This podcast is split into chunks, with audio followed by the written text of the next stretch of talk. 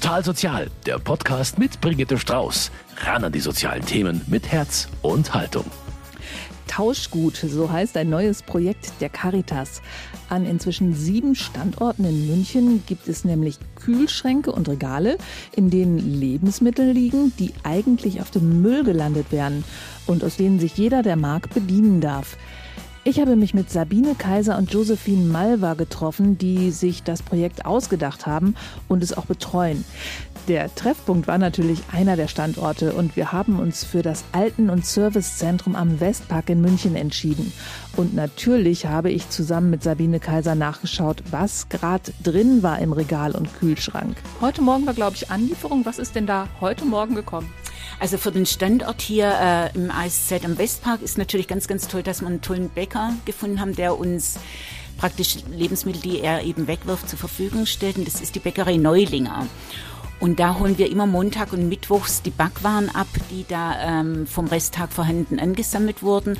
Und das sind jetzt heute Morgen praktisch ganz früh heute Morgen geliefert worden. Also unter anderem Brote, es sind süße Teilchen geliefert worden. Manchmal oder auch sehr oft werden Simmeln mitgeliefert. Und es geht so weg mit den SeniorInnen, die eigentlich so täglich kommen, dass wir eigentlich sagen können, dass morgen früh schon wieder alles leer ist. Wie viel schätzen Sie? Ist das so? Also ich sehe hier, oh, das sind bestimmt so zehn zerschnittene Brote in, in kleinere seniorengerechte Häppchen, oder? Genau, genau. Also wir machen, wir verpacken seniorengerecht beziehungsweise portionsgerecht, dass man sagen, ich glaube, man sieht hier so irgendwie circa acht würde ich jetzt mal sagen, acht Leib Brot. Je nach Größe werden die geviertelt oder halbiert. Also das sehen wir hier, äh, was angeliefert wird und dann gerne mitgenommen wird. Oder eben auch, was wir hier unten sehen, sind einfach so süße Mehlspeisen, ne, wo dann jeder mal eins mitnehmen kann, was dann für einen Kaffee ganz gut ist am Nachmittag. Brot vom Vortag und süße Teilchen für Senioren, die oft von einer kleinen Rente leben müssen. Das klingt logisch, aber das Projekt ist auch noch super ökologisch und bringt Menschen zusammen. Wieso, weshalb, warum und wie, darüber reden wir bei Total Sozial. Also wir stehen jetzt hier im Caritas Alten- und Servicezentrum in der Garmischer Straße. Hier gibt es einen Kühlschrank, der ist gerade ein bisschen leer. Und neben mir stehen Sabine Kaiser und Josephine Malver. Die beiden sind zuständig für die, sagt man, Aktion Tauschgut hier im Haus oder was ist das? Ich, ich frage Sie mal, Frau Kaiser, weil Sie sind hier aus dieser Einrichtung. Frau Malver ist aus der Einrichtung im Münchner Norden. Frau Kaiser, was genau ist Ihre Aufgabe in Bezug auf Tauschgut? Genau, ja, vielen Dank. Also wir gehören beide einem Kernteam an. Da fehlt im Moment noch eine dritte, das ist die Raffaella Ballatoni. Wir haben eigentlich das ganze Programm oder das ganze Projekt gestartet. Letztendlich war das vor zwei, drei Jahren. Da hatte ich ein Gespräch mit der Lebensmittelretterin Münchens, der Günnes Seifrath, die erzählt hat, dass eben ein Drittel aller Lebensmittel, die produziert werden, weggeworfen werden. Und das war für uns so der Anlass, wo man sagt, Mensch, und wir auf der anderen Seite mit so vielen sozialen Bedarfen, wo eben gerade auch Lebensmittel sehr willkommen sind, äh, weil einfach die Armut zunimmt. Und dann dachten wir, da muss doch irgendwas zusammengehen. Und so ist die Idee entstanden über die Caritas-Einrichtungen und Dienste, aber auch in Zusammenarbeit mit der Frau äh, also mit, der, mit dem Norden. Äh, da wird die Frau Malvar noch was dazu sagen mit dem Verein, äh, dass man da dazu gekommen ist, dass man gesagt hat, okay, äh, wir versuchen da einfach Standorte herauszufinden, wo man Kühlschränke aufbauen kann, wo man Ehrenamtliche findet, die gerettete Lebensmittel praktisch abholen und spenden und dann in Kühlschränken verstauen, damit die wiederum von Menschen, die einen Bedarf haben, abgeholt werden können. Und wie, wie funktioniert das jetzt? Die Leute kommen einfach vorbei und nehmen sich was? Oder müssen die sich anmelden oder müssen die sich irgendwo desinfizieren? Weil es sind ja Lebensmittel. Genau, also wir haben natürlich die ganzen Vorschriften beachtet, die es Richtung Lebensmittelhygiene gibt. Da sind wir auch abgesichert über einen Verband. Da haben wir sämtliche Vorschriften mitgenommen, beachtet und auch durchgeführt. Und rechtlich sind wir absolut abgesichert. Was trotzdem wichtig ist, und da weist man jedem Kühlschrank drauf hin, das ist dann angeklebt, dass die Entnahme auf eigene Verantwortung ist und auf eigene Gefahr, damit wir da safe sind vom Verband her. Also das sind ja auch keine Lebensmittel, die schon, ähm, wie soll ich sagen, nicht mehr genießbar sind.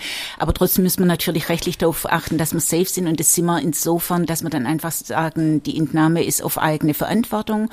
Und es funktioniert ganz gut. Und ja, wie funktioniert es? Also es ist tatsächlich so, dass die täglichen BesucherInnen, die hier zum Beispiel ins ASZ kommen, die aus der nächsten Umgebung sind, sich einfach hier eine Tüte nehmen, eine Papiertüte und sich dann was mitnehmen. Wer Bedarf hat, kann jederzeit es willkommen und darf mitnehmen und muss auch gar nicht fragen anmelden, weil das ist uns wichtig. Wir möchten nichts kontrollieren, kein Augenmerk drauf. Also uns ist wichtig, dass man nicht sagen, ist da wirklich ein Bedarf da, sondern wir wollen eben, dass das auf Augenhöhe alles passiert und animieren eigentlich sogar eher die BesucherInnen auch dazu, dass man sagt, Mensch, ihr tut auch was Richtung Klimaschutz und Nachhaltigkeit, wenn ihr euch da dran bedient. Dazu kommen wir später gleich nochmal intensiver. Ähm, ich wollte nochmal wirklich ganz konkret hier bleiben. Gibt es denn nur Brot? Bei uns im Moment ja. Das ist natürlich jetzt so eine Aufgabe. Wir müssen natürlich Lebensmittelgeschäfte finden, die bereit sind, Lebensmittel zu spenden. Wir haben schon zweimal gehabt, dass auch Käse- und Milchprodukte gespendet wurden, was eine reisende Abnahme hat. Also da war auch nochmal ganz klar, oh, das ist ein interessantes Produkt. Direkt von jemandem, der es eigentlich verkaufen würde. Es ist nicht gespendet aus irgendwelchen privaten Haushalten. Nein, noch nicht. Da sind wir gerade dabei, dass man noch was Neues aufsetzt, also, oder was heißt Neues. Also wir sind auch mit Foodsharing in der Kooperation und das wird jetzt aber alles erst noch richtig gestartet. Und da kann jetzt gerade die Frau Malvar mehr dazu sagen. Schöne Überleitung. Was ist denn im Münchner Norden anders als hier im Münchner Westen? Also im Münchner Norden haben wir die ersten zwei Kühlschränke vom Tauschgutprojekt eröffnet. Die sind einmal in zwei Vereinen, einmal in St. Peter und Paul und Marie Sieben Schmerzen.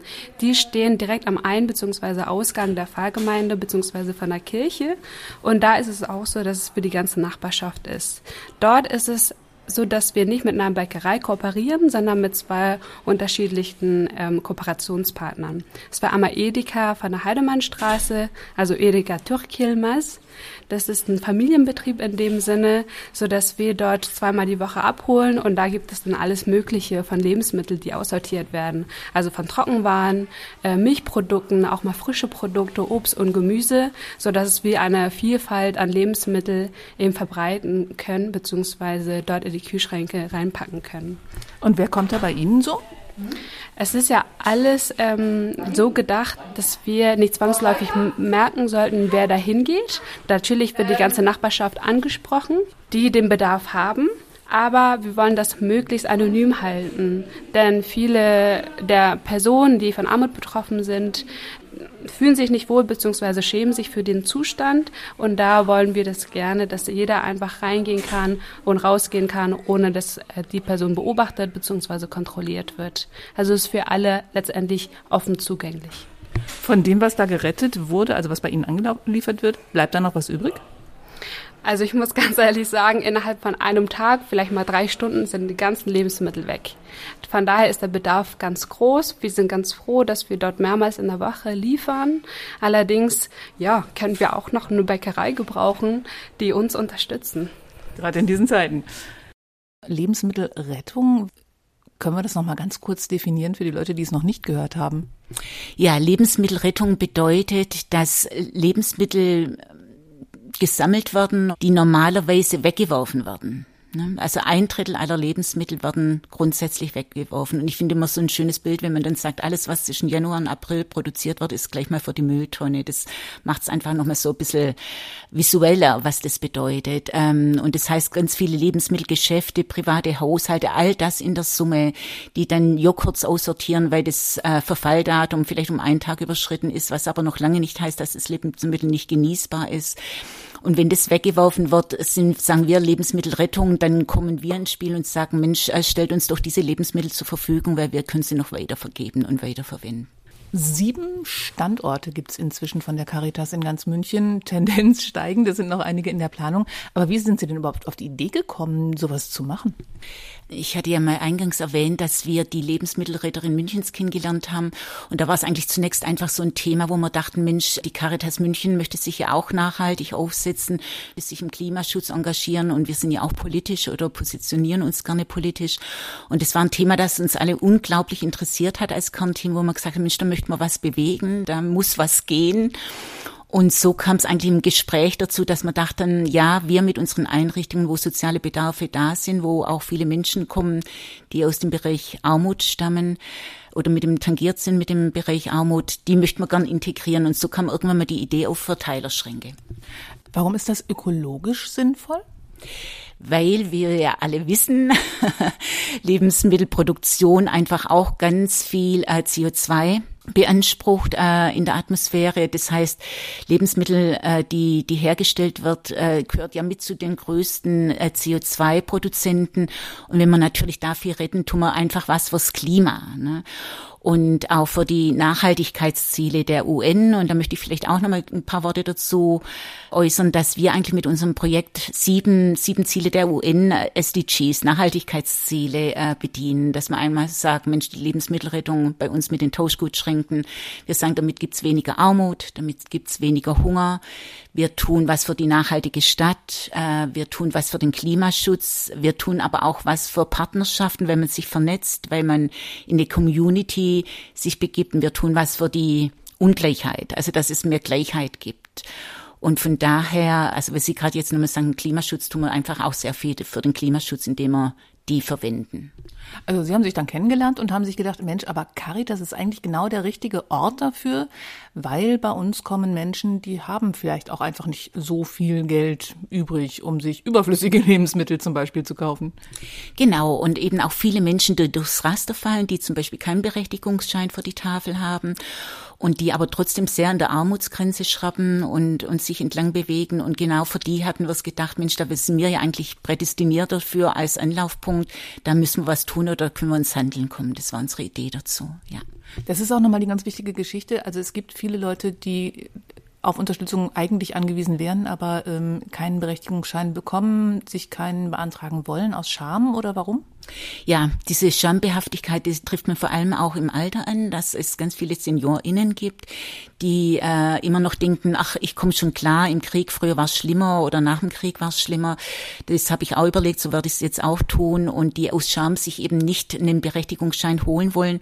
Und die bedienen wir natürlich mit so einem Tauschgutschrank, dass man einfach sagt, Mensch, man kann hin und sich was nehmen, ohne dass man irgendwas vorweisen muss. Und wir möchten auch da eine Begegnung auf Augenhöhe haben und rücken eigentlich vielmehr auch dieses Thema Klimaschutz und Nachhaltigkeit in den Vordergrund äh, und versuchen da die Menschen zu animieren und sagen, wenn ihr hier nehmt, tut ihr auch was fürs Klima und seid nachhaltig. Das heißt, etwas nehmen und gleichzeitig was Gutes tun, ist, das, ist doch eine geniale Sache, oder? Ja, super. Also das ist eine wahnsinns geniale Sache. Das ist ja auch das, was uns als Team so motiviert und wo wir immer wieder auch voller Freude dabei sind. Und klar gibt es Hürden zu nehmen. Ne? Also es ist natürlich ist so ein Projekt, das man aus dem Boden stampft und wo wir ja auch nach eigener Finanzierungsmittel gucken und wo wir Förderanträge schreiben. Das ist nicht ohne, aber es macht umso mehr Spaß, wenn wir dann merken, es funktioniert so, wie wir gedacht haben. Und so ein Beispiel ist vielleicht einfach nochmal um zu erwähnen, wir haben so einen den ersten Außenkühlschrank jetzt im August eröffnet und der läuft hervorragend. Und was wir jetzt dabei sogar noch beobachten, das ist in St. Philippus im Innenhof, dass es da richtig zu Meeting Points kommt inzwischen, dass sich die SeniorInnen oder auch andere Menschen, die da eben sich bedienen, dass die sich da treffen, dass es da wirklich so einen Community-Charakter jetzt langsam gibt dann war das ja alles total easy, oder? Also ich meine, Sie haben gerade zwar gesagt, ein paar Projektanträge schreiben, aber wie aufwendig war das wirklich, das Ganze dann zu installieren? Ja, aufwendig war es dann tatsächlich schon auch, weil man muss sich ja auch dazu vorstellen, also genau, man schreibt ein paar Förderanträge, dann kriegt man das Go, okay, wir haben jetzt Fördergeld, dann wissen wir, jetzt können wir starten. Ähm, aber dann fängt es ja schon auch an, wer, welche Dienste sind denn bereit? Also es heißt, es muss ja schon auch eine zusätzliche Zeit investiert werden ähm, zu Beginn. Und auch wenn man es betreut, ähm, wir sind darauf angewiesen auf Ehrenamtliche, die uns unterstützen, die die Waren tatsächlich auch äh, in den Geschäften abholen und in die Einrichtungen Dienste bringen. Und Ehrenamtliche jetzt nach der Corona-Krise zu aktivieren, ist auch nicht manchmal ganz so leicht. Jetzt haben wir natürlich ein smartes Thema, wo, wo viel Lust und Laune dabei ist. Das ist unser Glück. Aber es ist tatsächlich Arbeit. Es ist schon erstmal eine Orga-Arbeit und äh, wir bringen es dann immer wieder runter, dass so ein Standort, der neu eröffnet wird, der kriegt auch so eine Grundausstattung. Sprich, er kriegt einen Kühlschrank, er kriegt finanzielle Mittel, um Flyer entwickeln zu können, um drucken zu können, um Lebensmittelboxen sich kaufen zu können, um Regal. Und das Ganze wird dann aber auch angeschoben, schon auch vom Kernteam, dass wir da zur Verfügung stehen im, im engen Austausch, damit das Ganze ins Laufen kommt. Wo kamen die Kühlschränke her? Ja, die Kühlschränke haben wir gekauft. Dafür braucht man natürlich eine Finanzspritze. Und die Finanzspritze haben wir insofern bekommen, dass wir Förderanträge geschrieben haben und äh, sehr großzügig von der Postcode-Lotterie unterstützt wurden, sowie von der Sparta Bank München. Und auch EOM-Mittel, EOM-Zuschüsse haben wir bekommen. Also von daher sind wir ganz glücklich, weil das ohne das wäre es gar nicht gegangen. Also das war der Start. Sie haben gerade gesagt, da gibt's dann so ein Team vor Ort. Da muss man schon auch eine gewisse Regelmäßigkeit haben, oder? Weil ich meine, hier wird jeden Montag und Mittwoch angeliefert. Da hat jemand dann wirklich die Zeit, jeden Montag und Mittwoch ins Auto zu steigen, zur Bäckerei zu fahren und die Sachen hier an, äh, anzuliefern, oder wie funktioniert das? Ja, tatsächlich. Also es fängt wirklich damit an, dass wir so starten, dass wir sagen, wir machen jetzt einen Infoabend für interessierte Ehrenamtliche. Der wird dann über Social Media oder über so einen Stadtteilanzeiger veröffentlicht. Und bei uns im Süden war es jetzt so, dass da tatsächlich, ich glaube, neun Ehrenamtliche gekommen sind in den Infoabend. Und da gibt man erstmal Infos. Wie läuft es ab? Wie regelmäßig brauchen wir das? Was muss an Zeit mitgebracht werden? Wann soll es stattfinden? Wo sind die Abholorte? Wohin soll es gebracht werden? Und daraufhin können sich die, die an einem Infoabend da waren, nochmal konkreter melden und sagen, ja, das ist jetzt tatsächlich was für mich. Manche sagen, oh, ich brauche noch Bedenkzeit oder im Moment nicht oder vielleicht später oder ich wollte mich nur mal informieren. Aber es ist tatsächlich, also es ist ist wie ein Unternehmen zu organisieren. Aber hier läuft's. Hier läuft's, ja, absolut. Also wir haben tatsächlich, und da war ich auch verwundert an diesem Infoabend, wie viele Ehrenamtliche dann doch auch Interesse haben. Es waren einige da, die eh schon im Food-Sharing-Bereich unterwegs sind, also die sich genau für diese Themen interessieren. Und ich glaube, wir haben, wir kommen mit unserem Thema Tauschgut auch tatsächlich in, in einen Nischenbereich rein, den jeder interessiert, wo jeder weiß, es geht um viel, es geht auch um die Zukunft von uns allen. Und äh, das ist natürlich unser großer Pluspunkt. Ne? Wir sind jetzt hier im alten Servicezentrum. Das heißt, alte Menschen kommen an diesem Kühlschrank und an diesem Regal vorbei. Die haben ja noch gelernt, dass man eigentlich nichts wegwirft. Fanden die es jetzt von Anfang an total toll, dass man das jetzt wieder hier einfach mitnehmen kann? Oder wie haben die darauf reagiert?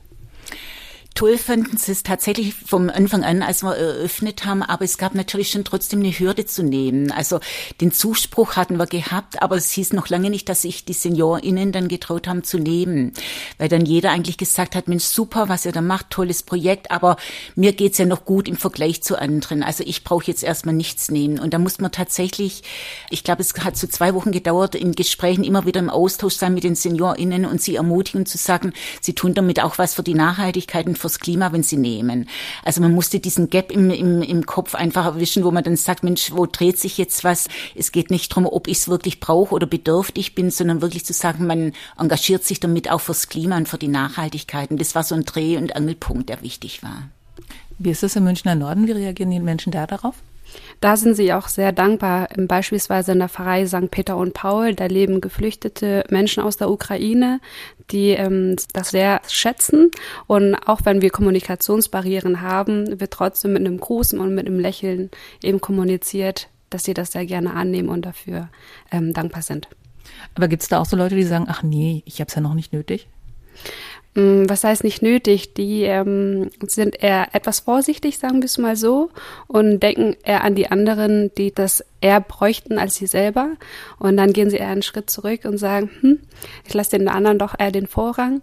Aber wenn wir denen sagen, sonst werden die Lebensmittel aus dem Kühlschrank weggeschmissen, dann trauen sie sich etwas mehr auch aus dem Kühlschrank was rauszunehmen. Weil der Kühlschrank, muss man auch vielleicht nochmal ganz kurz sagen, wird natürlich auch kontrolliert. Also alles, was wirklich schlecht ist, fliegt raus. Ja, auf jeden Fall. Also wir fahren ja regelmäßig dahin, mindestens alle zwei Tage. Und dann sieht man, welche Lebensmittel nun tatsächlich in die Tonne müssen. Aber glücklicherweise sind das nur vereinzelte und darüber sind wir sehr dankbar, dass eben dieses Projekt so gut angenommen wird. Was haben Sie in der letzten Woche weggeworfen? Äh, Salat, die ähm, in solchen Plastiktüten waren, die werden ja sehr, sehr schnell schlecht. Teilweise bei dem Wetter ähm, fast am nächsten Tag schon. Ja, kann man nichts tun, aber größtenteils der Lebensmittel sind irgendwo angekommen und wurden verzehrt. Und im Münchner Norden reißen sich die Leute auch so ein bisschen darum, äh, bei ihnen Lebensmittel durch die Gegend zu fahren, weil sie ein ganz tolles Gefährt haben. Ja, richtig. Also zum Glück haben wir ein richtig cooles E-Bike mit einem Anhänger. Mit dem E-Bike können dann die Freiwillige zu einem, dem Supermarkt fahren, zu Edeka und liefern direkt dann zu den zwei Kühlschränken. Und wie viele Leute nutzen, also wie viele Leute unterstützen Sie da? Es ist ein Kommen und Gehen, um ehrlich zu sein. Also Studenten, die jetzt in den Semesterferien Zeit haben, sind dann ganz aktiv. Und dementsprechend sind wir gerade zwischen drei und fünf. Einige holen direkt ab, andere aber wiederum sind vor Ort und sortieren die Lebensmittel aus, die nicht mehr weitergegeben werden sollten und machen auch den Kühlschrank sauber. Sie haben es eben schon mal gesagt, Sie haben auch ein breiteres Angebot, also auch frische Waren, auch Obst und Gemüse, Milchprodukte und so weiter, weil es eben aus einem Supermarkt kommt, nicht aus der Bäckerei ausschließlich. Und der Münchner Norden hat ja auch nochmal so eine ganz andere Sozialstruktur. Sind das die gleichen Lebensmittel, die ansonsten bei der Tafel gelandet wären? Jein. Also wir kooperieren ja im Norden zum einen mit Supermärkten, Edeka.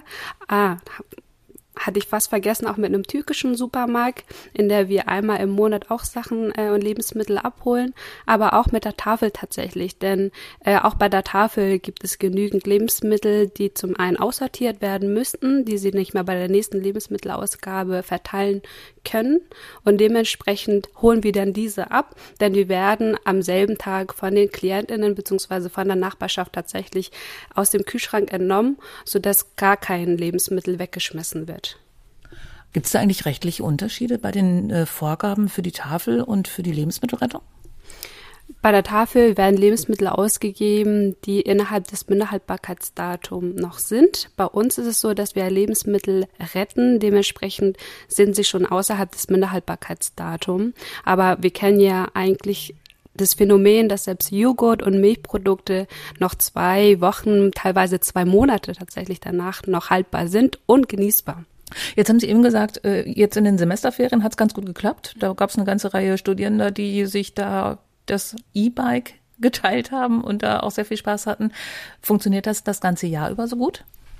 Äh, leider nicht. Dementsprechend sind wir immer auf der Suche, nicht nur im Norden, sondern münchenweit für alle Standorte nach Freiwillige, die am besten wöchentlich und ganz regelmäßig für uns die Lebensmittel abholen oder vor Ort sich engagieren. Wo muss man sich da melden und wie erfahre ich, wo noch Standorte sind? Wir haben eine ganz coole Website jetzt aufgestellt. Dementsprechend können Sie uns über www.caritas-tauschgut.de finden. Da sind all die Kontaktdaten, auch die Ansprechpersonen, die eigentlich vor Ort dann das Ganze auch nochmal koordinieren bzw. einen Überblick haben. Und den Link dahin finden Sie natürlich auch bei uns auf der Homepage unter münchner-kirchenradio.de. Sieben Standorte gibt's bisher. Wie soll's weitergehen? Soll ganz München gepflastert sein mit Kühlschränken? Im Idealfall ja, und das ist auch unsere Vision, dass nochmal Kühlschränke und auch Verteilerschränke tatsächlich aufgebaut werden. Also da werden dann, dann eher statt Lebensmittel so Sachspenden reingepackt.